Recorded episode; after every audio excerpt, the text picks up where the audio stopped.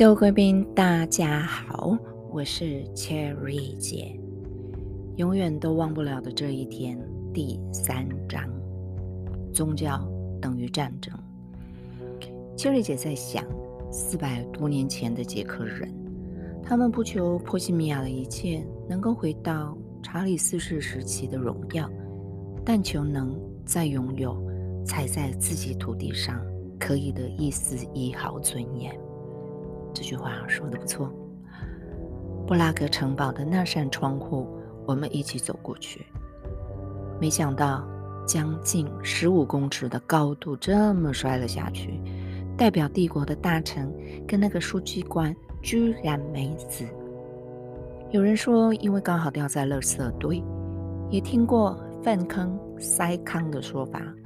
还有一个史学家分析，窗户的外面。不是直接落地，因为壕沟上有斜坡，斜坡上有浓密的树丛挡住他们往下掉。Anyway，帝国代表团快马加鞭赶回维也纳，去跟斐迪南报告波西米亚人反了，连代表国王的亲使都敢丢下了。没多久，大家开始这么样的说了。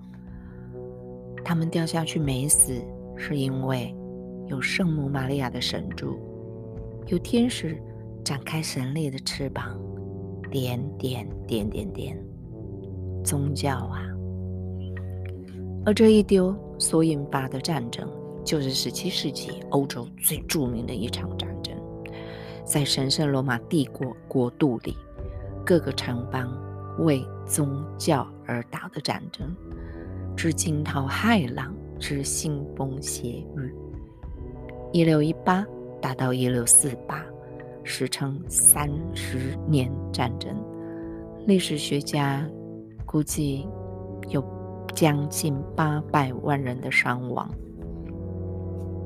接下来，有的没有的禁令、压迫，让波西米亚新贵派，嗯，让波西米亚新教派的贵族们。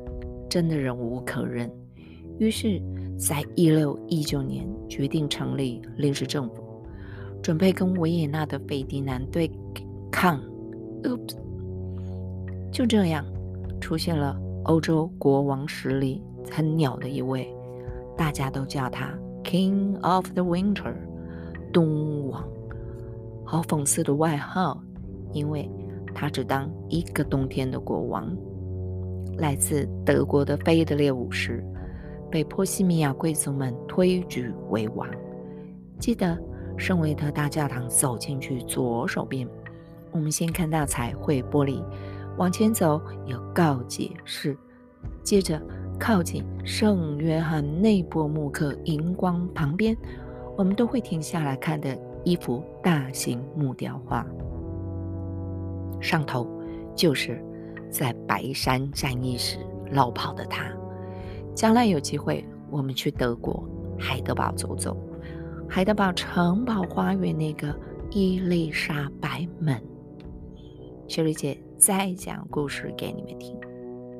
OK，回到布拉格，贵族们推选自己的国王，看起来是想要独立的意味浓厚，但寻求宗教的自由才是重点。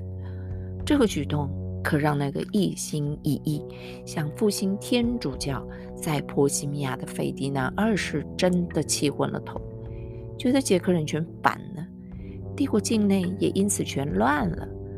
花了一整年的时间，集结支持他宗教理念的国家，共组联盟，准备好好的来整顿他的帝国。而波西米亚抗议活动越来越烈。参加新教同盟的名望人士也越来越多。斐迪南觉得是时候该出狠招了，逆我者亡。你们知道吗？当捷克学生们在上历史课时，这是他们最用心的一课。这个时候，如果可以放一段史麦塔纳《我的祖国》第二章，伏尔塔瓦河。我想你们会跟我一样感动的。